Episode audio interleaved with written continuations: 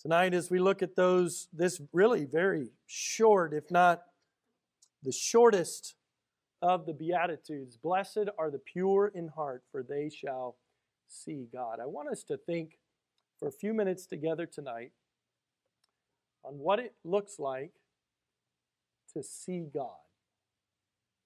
Because according to this, those who are pure in heart will see God, and they are blessed. This is they are happy because they see God. But what does that mean? There's a song that says, What the world needs is Jesus, just a glimpse of Him. We think of that idea of seeing God. I was thinking about it in relationship to God. How we relate to God really depends a lot about or a lot upon our ability to see Him. think about your relationship with your work that you have. If you could not see what you're supposed to do, it'd be really hard for you to accomplish the task. Can you imagine trying to build a house and not be able to see? Very difficult, maybe even impossible.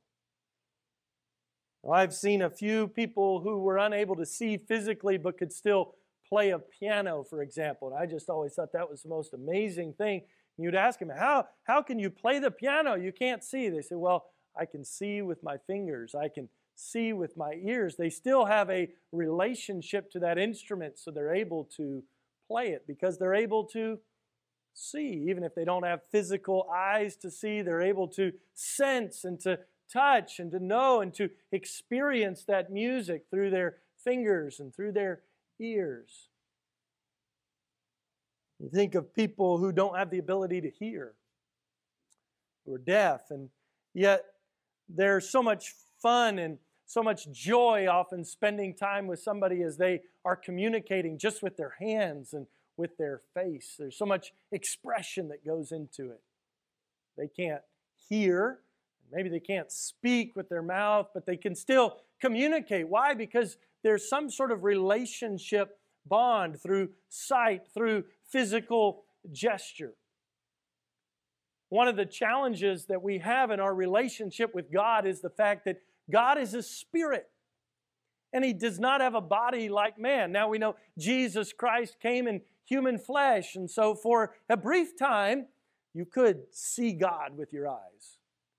But where we live today, we can't see God with our physical eyes. So what does this mean to see God? Because according to this idea of seeing God, there's something that's really a blessing about being able to see God. Can we see God? What does that, no pun intended, what does that look like in our lives today? These are nice words, right? But if these words have no meaning, then they're just that nice words. But I think there's some great truth for us to consider tonight about what it means to see God. The first point I want us to see about this idea of seeing God is that the blessing of a pure heart is the prospect of seeing God. So those that have a pure heart will see God. That's what the verse says, right? Blessed are the pure in heart, for they shall see God. There is this prospect of seeing God. So we know it is possible for the pure in heart to see God. I love what the Bible says in 1 John chapter 3 verse 2. Beloved, now are we the sons of God, and it doth not yet appear what we shall be. But we know that when he shall be or when he shall appear, we shall be like him. And the last part of the verse says, For we shall see him as he is. Here in 1 John 3 2, this idea of seeing God means that we will be like God. Think about that with my children, for example. My boys see me, they might emulate me, and in time, I know it's scary. You look at your parents and you realize, man, my facial expressions look like them, my hairstyle looks like them, my body shape often mimics it. There's so much that our children become like us or we become like our parents. And I think part of that's because we see them. Isn't it amazing how even two people, the longer they're married, they start to even look alike? I know for you ladies, that's a really bad prospect. You know, I look like, no. No, but you think about how their facial expressions begin to sometimes mimic one another, their reactions and responses. Why? Because they've spent so much time together, they see one another. And that's what 1 John 3 2 is talking to us about. It says, When he shall appear, we shall be like him, for we shall see him as he is. Now, as I was meditating on this, I, I thought back, clear back to the beginning of the Bible in the book of Genesis. Because remember when Satan, in the form of a serpent, came to tempt Eve? What was the temptation? Well, if you eat this fruit, you'll be like God. You'll be able to see or to know the difference between good and evil. You'll be like God. But didn't Adam and Eve already have the opportunity to see God, to be with God? And if if if being with God, if seeing God allows us to be like him, then why did Adam and Eve need to eat the fruit to be like God? This idea of being like him doesn't mean that we become God, but rather we emulate his, his character, his character qualities, no more than my son becomes me, but he might try to emulate and walk in my footsteps.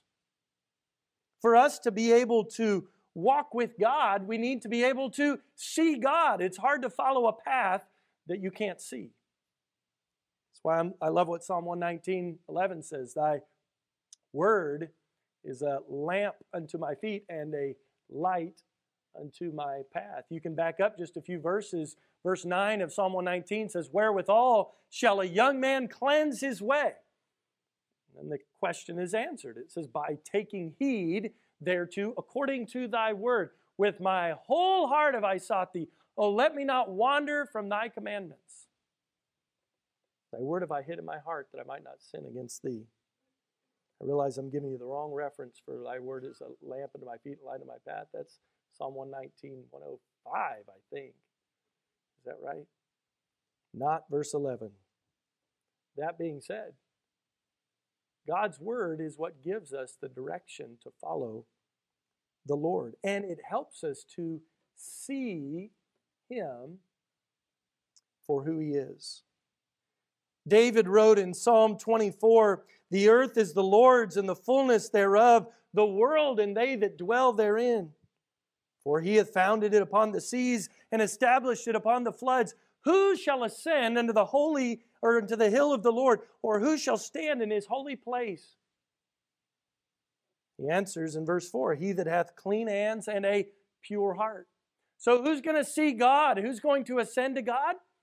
The one who has clean hands and a pure heart. Sounds very much like Matthew chapter 5, verse 8. Blessed are the pure in heart, for they shall see God who hath not lifted up his soul unto vanity, nor sworn deceitfully.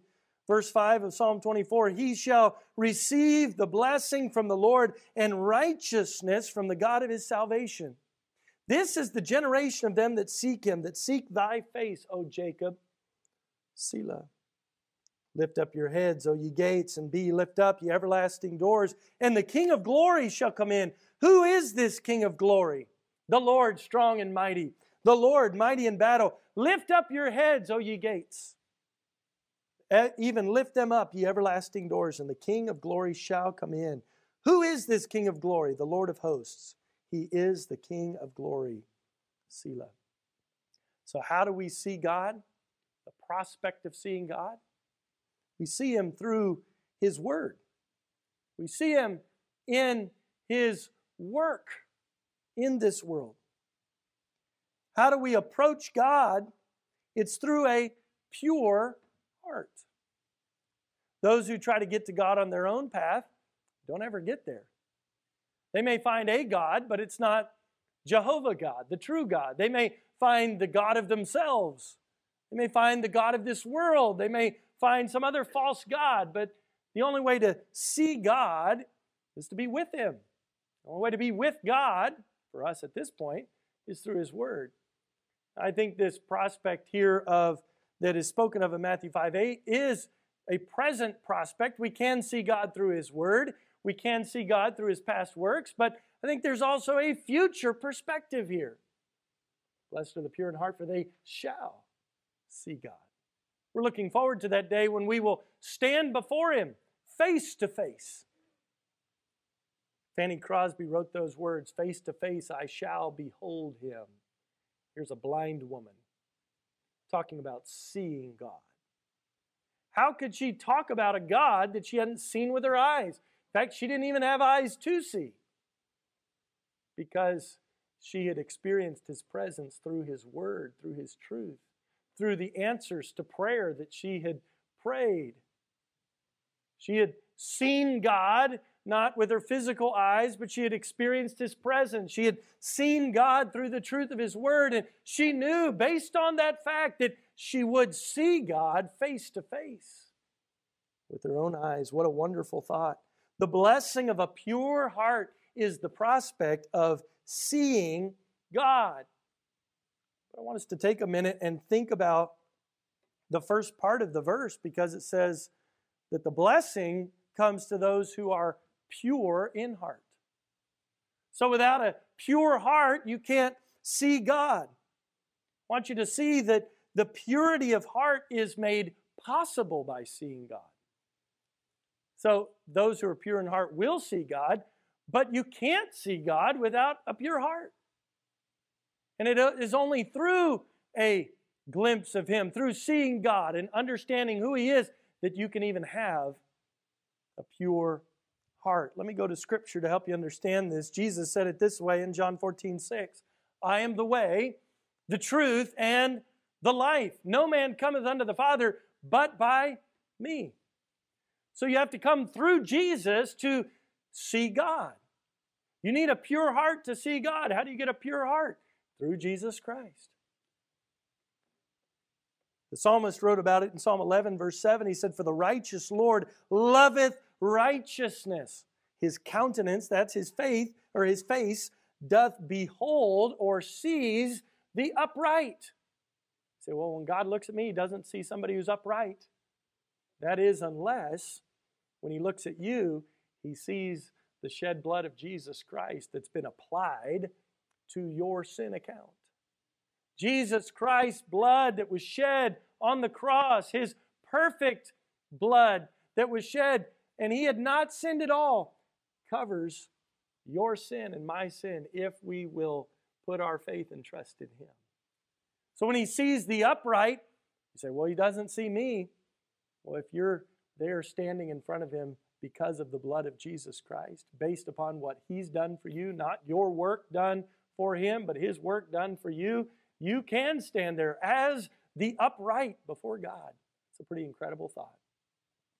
The purity of heart is made possible by seeing God. Psalm 17, 15 says, As for me, I will behold thy face in righteousness.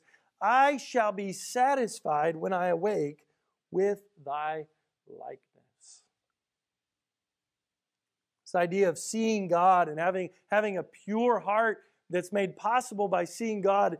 I think there's an Old Testament illustration of this that's then repeated for us again in the New Testament. There's a story that was told back during the time when the children of Israel were in the wilderness before they made it to the promised land. They had sinned against God. And so God sent these fiery serpents in among the people, and they began to bite the people, and the people began to die in great numbers. They didn't know what to do, and they cried out to Moses, Moses, help us. And Moses prayed to God. They said in verse 7 of Numbers chapter 21, Therefore the people came to Moses and said, We have sinned, for we have spoken against the Lord and against thee. Pray unto the Lord that he take away the serpents from us. And Moses prayed for the people. The Lord said to Moses, Make thee a fiery serpent and set it upon a pole, and it shall come to pass that everyone that is bitten, when he looketh upon it, shall live. Well, that's kind of an interesting thing, a weird thing. Did you know if you've ever looked at the back of an ambulance today, you can see that serpent wrapped around a pole? That's referencing this story in Numbers 21. It's kind of amazing to me how some of these things still get carried on in our culture today. But that might be an encouragement to you next time you see an ambulance go down the road because only true life, as we looked at John 14, 6, isn't found in an ambulance, it's found through Jesus Christ. The true rescue that everybody needs isn't just rescued from a heart attack or rescued from an inability to breathe or rescued from some other horrible accident that takes place physically. The rescue that everybody needs can only be done by Jesus Christ. That's what you see when you look at the back of an ambulance or other signs talking about this. When you go into hospital, you see this as well. And this story, eh, Jesus takes from it and makes some application about it in the New Testament over in John chapter 3. Most of you probably know, but in John chapter 3, Jesus was having a conversation with Nicodemus. He was a, a Pharisee. Nicodemus was very uh, trained, very well educated. He was a man who knew his Old Testament. And Nicodemus came to Jesus by night and he had questions for Jesus. He was confused about some things. He wanted to understand more. Probably the most famous verse in John chapter 3 is verse 16, right? For God so loved the world. But if you go back two verses, John chapter 3, verse 14, Jesus refers to the story of Moses and the serpent in the wilderness. He says, And as Moses lifted up the serpent in the wilderness, even so must the Son of Man be lifted up, that whosoever believeth in him should not perish, but have eternal life. For God, here's our verse, so loved the world that he gave his only begotten Son, that whosoever believeth in him should not perish, but have everlasting life. Jesus is making the correlation. He's helping us to see the truth that that serpent in the Old Testament, that brass serpent that was wrapped around a pole that they had to look at to live, it wasn't just some sort of idol. It wasn't just some sort of weird thing that God told the people of Israel to do. It was a picture of Jesus Christ who would one day be lifted up. And as, the, as all who would look to him should have their sins forgiven. Verse 17 of John 3 says, For God sent not his Son into the world to condemn the world, but that the world through him might be saved. You see, the purity of heart is made possible by seeing God, by looking to Jesus. I love what verse 19 says of John 3. It says, This is the condemnation that light is come into the world. That's Jesus, He's the light. And men loved darkness rather than light because their deeds were evil. Sometimes that last part of that phrase is quoted Men love darkness rather than light because their deeds are evil. And that's why you should have floodlights on your house because people won't be as likely to break in. Well, it's true that if you have light turned on, people are less likely to do bad things. But don't miss the context of what that light is talking about. It's not talking about just a security light on your garage. The light that it's referring to here is Jesus Christ. But we live in a world today that doesn't just hate security lights in your garage. We live in a world that hates Jesus. And they love darkness. They love their own way and their own sin. You see, the pure in heart are blessed because they will see God. But the only way to have that pure heart is to see God through his finished work of Jesus Christ that he did on our behalf. It's kind of interesting. It almost sounds like we're working in a circle, doesn't it? That seeing God is a blessing and those who have pure hearts will see him, but the only way to see or the only way to have that pure heart is to see God. Kind of seems backwards. Well, the reality is this the only way to have eternal life, the only way to live a fulfilled life, the only way to live out your purpose in life is to live it in relationship with God. But because of your sin, because of my sin, we can't have a relationship with God. So God had to make a way through Jesus Christ. Jesus came to this earth and he died for our sin so that if we would look to him, we can have that relationship with God. So, in a sense, it is a bit of a circle, but it's God on both ends of it. It's God that we're looking to, and it's God who made it possible for us to look to because of Jesus Christ who came and died in our place. Look at the rest of the verses here. I want to look at verse 20. In John chapter 3, it says, For everyone that doeth evil hateth the light. I think perhaps part of the reason Jesus said this is because there would be those who would say, Well, I don't hate Jesus. Right? Because here it says, Men love darkness rather than light because their deeds are evil. I don't really hate Jesus. He says here, Everyone that doeth evil hateth the light.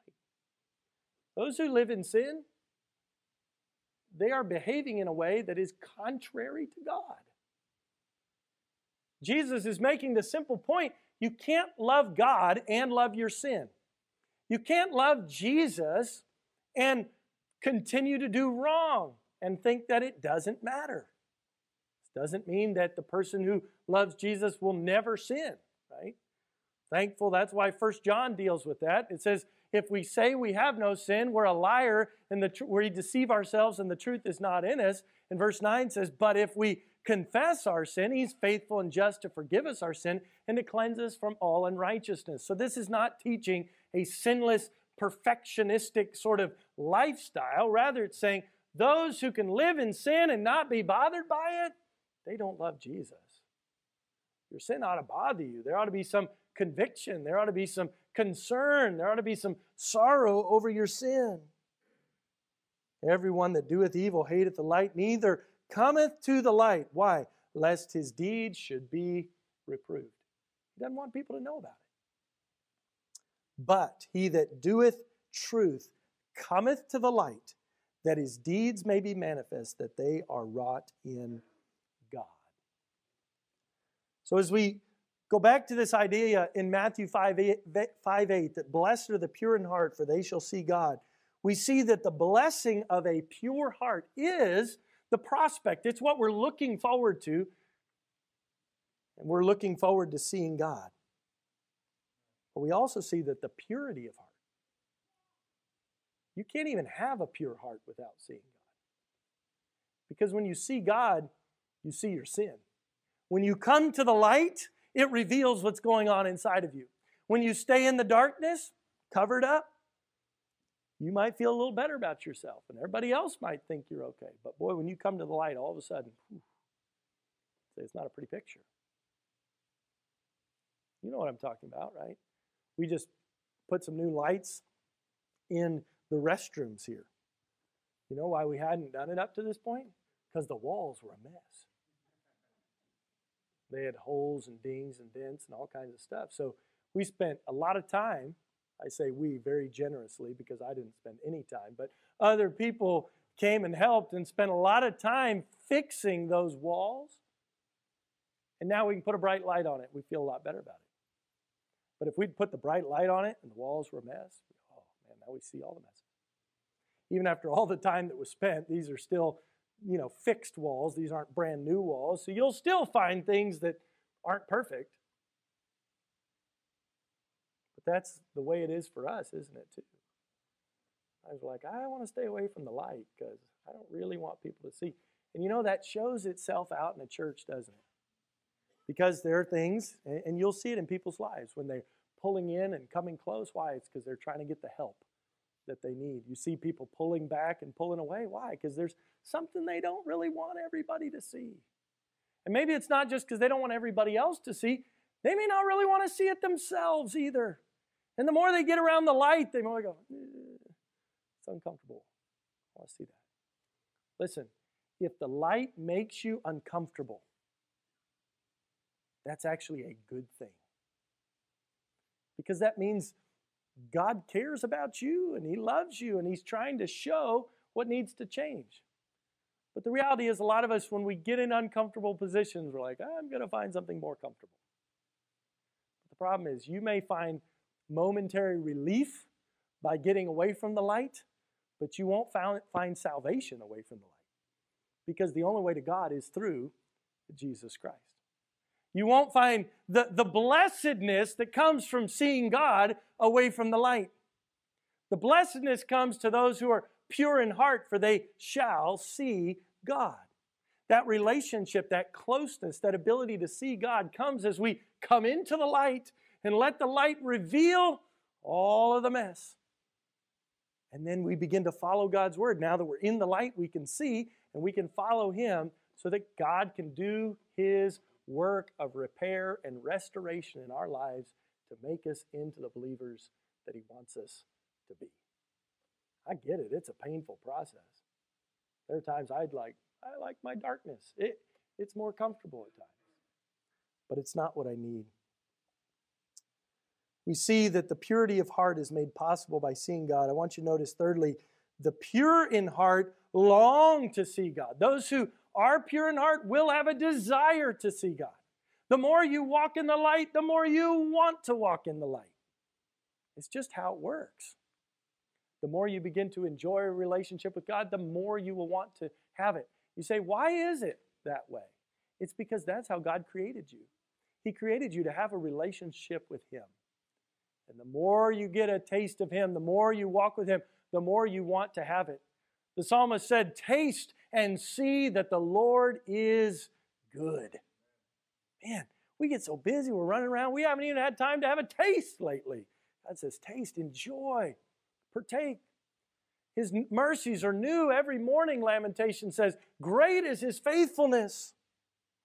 Job wrote about this longing to be with God. He said in Job 19, verse 26 and 27, And though after my skin worms destroy this body, it's like I'm going to be buried and it's going to be gross, right?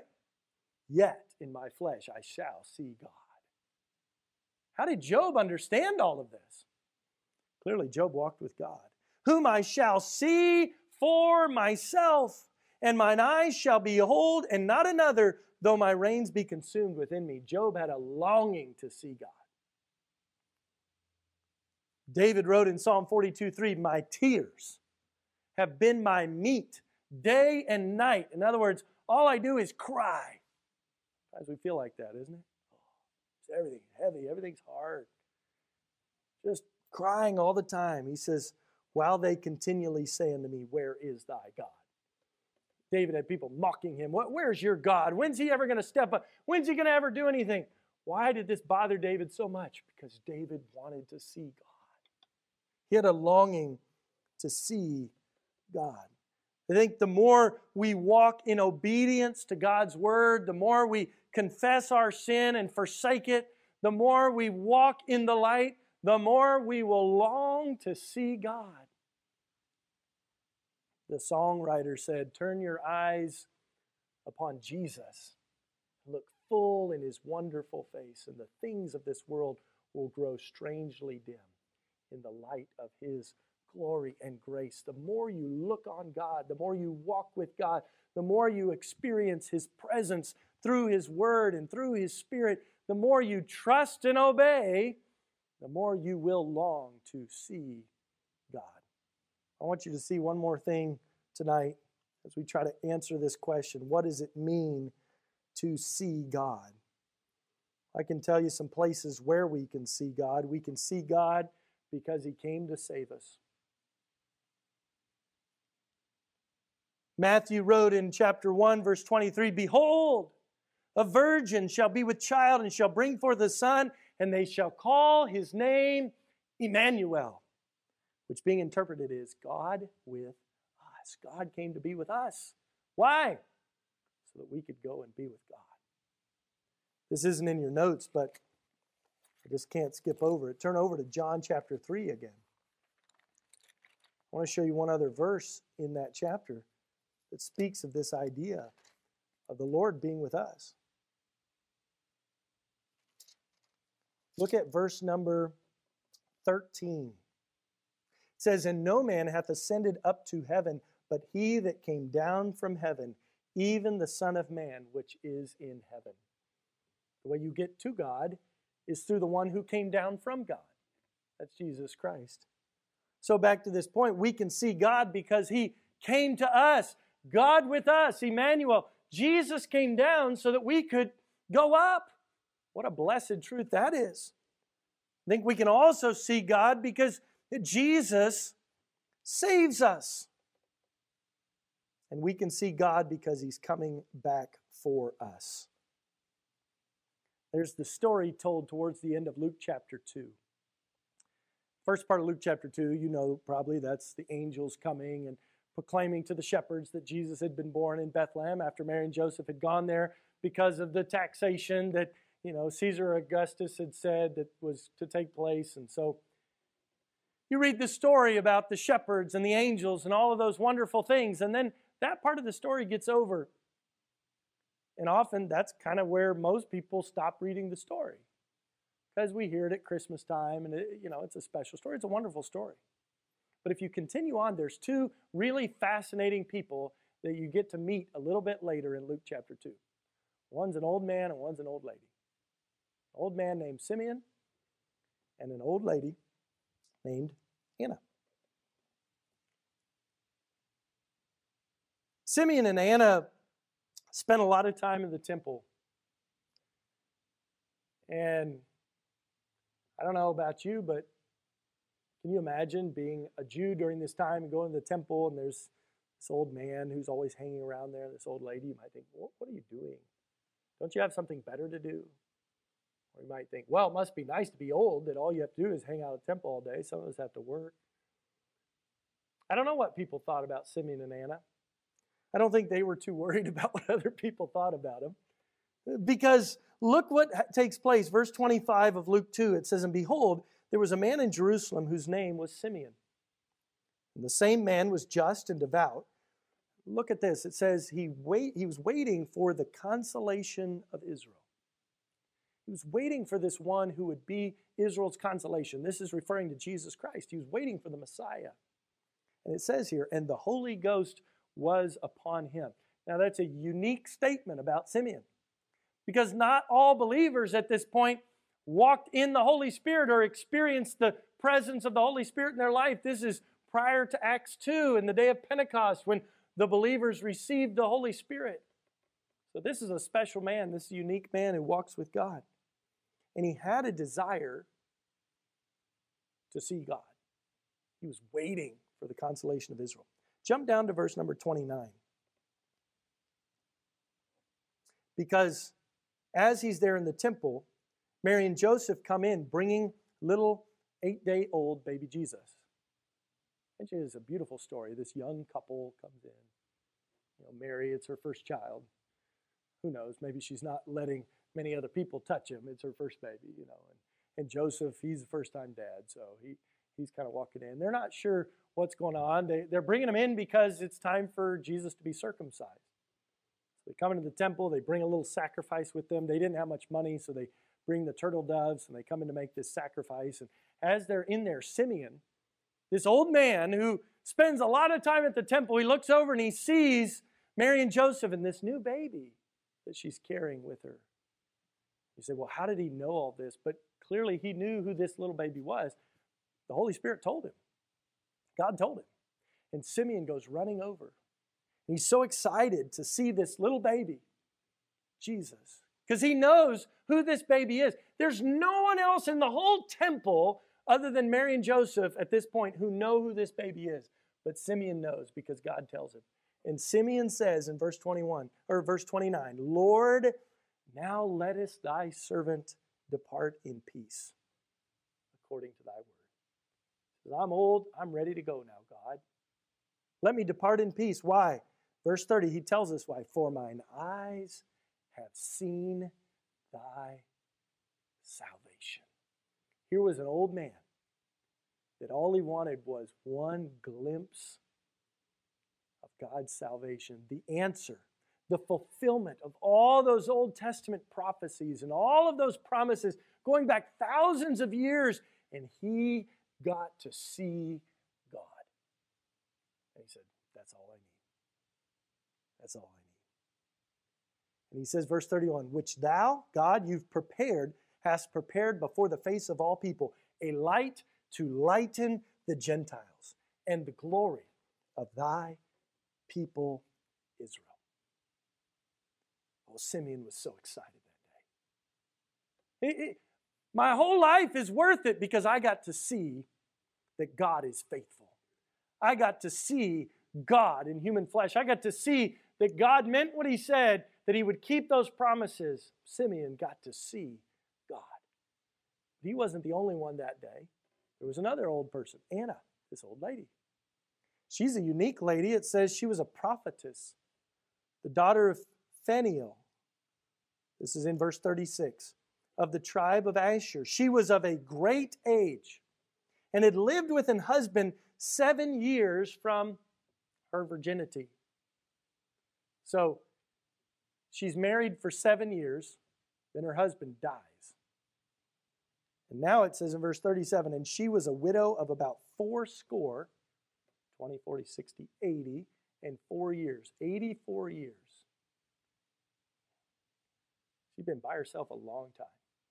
And all this time, she's known it now as a prophetess. Probably a lot of this time, she'd been helping around the temple. And this old lady, she's just hanging out in the temple. What's this lady doing? Doesn't she have anything better to do? Well, no, she doesn't have any family. Her husband died when she was very young. She's been a widow for most of her life. Can you imagine being a widow for most of your life? I don't know. Maybe some of you have I know we have some widows who've been a widow for some amount of time, but can you imagine being 84 years old and you've been a widow since you were less than 20? You think, boy, this poor lady, what a miserable life. But that's not what Anna felt like. In fact, it says she departed not from the temple, but served God with fastings and prayers night and day. I'm so thankful that even when difficult things come in our life, our life doesn't have to be over. We can keep serving God. We can keep following Him. Anna's a great example of that. But look at verse 38. It says, And she, coming in that instant, so this is right after Simeon steps away, she comes up, she gave thanks likewise unto the Lord. She praised God. Why? Because she got to see Him. And what did she do? And spake of Him to all them that looked for redemption in Jerusalem. This old lady at 84, she's running around telling everybody about Jesus because she got to see him. When you get to see God, it's pretty special, isn't it? We say, well, I haven't seen him. Well, God has revealed himself to us and to you through your word, through his word. God has also revealed himself to us so that we can see him through his creation. David wrote in Psalm 19 The heavens declare the glory of God, the firmament showeth his handiwork. Day unto day uttereth speech, and night unto night showeth knowledge. There's no speech nor language where his voice is not heard. God's word, it's that lamp, it's that light, it guides and directs our steps. We can, I believe, see God. Even today. Can we see Him with our physical eyes right now? No. But if we'll look through spiritual eyes to His Word, if we'll look even into the world around us, I believe we can see God. Several years ago, the Lord really challenged me about that thought. One of the reasons we maybe don't grow or continue to grow like we should is we get to a point where we've seen enough of God and we feel like, all right, I'm okay, and I'll just sort of coast from here. But I believe if we're going to continue to have a close relationship and continue to grow in that relationship with God, we must continue to see God every day. Blessed are the pure in heart, for they shall see God. So it starts with a right heart. I need to be confessing my sin to God. If I've got sin in my heart, I know the Lord won't hear me. It'll be really hard to see God when I've got sin in the way. I confess my sin, get right with the Lord, but then start looking for God. Look for God in His Word. Look for the truth. Look for the promises. Look for the answers to prayer. Be ready to rejoice in what God has done. I was so thankful to see all that God did this past Sunday? You say, well, some people came, we ate some food, we went home. Did you stop and see what God did? Did you know about the family member that came to church for the very first time because their friend invited them? Did you know about the lady who had grown up in Catholicism and you know hasn't been anywhere to church in forever and she's been thinking about spiritual things and she got invited to church and she came this past Sunday and heard and said, This is amazing. I've never really heard or thought about anything like this. Did you hear about the one who has come for a while but not really connected very much? And Sunday said, I need more of this. And I'd like to get with one of the other ladies and begin to study God's Word. You say, Well, I don't get to know about all those things. I understand. That's why I'm sharing them with you. But when we look around, we ought to be able to see God. We ought to see God's work in people's lives. Did you see God as we got to witness a baptism Sunday and hear the testimony of transformation that had taken place in somebody's life? A testimony of transformation that was powerful enough that a young man would stand up and say, And if you don't have this, or if you're afraid of standing up in front of others, turn to God and trust in Him. And then to hear of another young lady after the service who came up and said, Man, I've never been around anything like this. I need to know more about what it means to be baptized and follow God. Man, if we're looking, we ought to be able to see God all over the place. See God in His work, see God in His Word. Blessed are the pure in heart, for they shall see I want to challenge you. First, make sure your heart's right. Confess your sin to God. But then start looking for Him. Start looking to see Him. Yes, there's the hope that someday we'll see Him because we'll be standing right in front of Him. But I think there's the truth that we can enjoy being in His presence spiritually right now, today. We can see Him where we go. Lord, we got a lot that clouds our vision. We have a lot that gets in the way, and often it's self imposed. Our priorities are wrong. We hold on to sin and don't bring it to the light.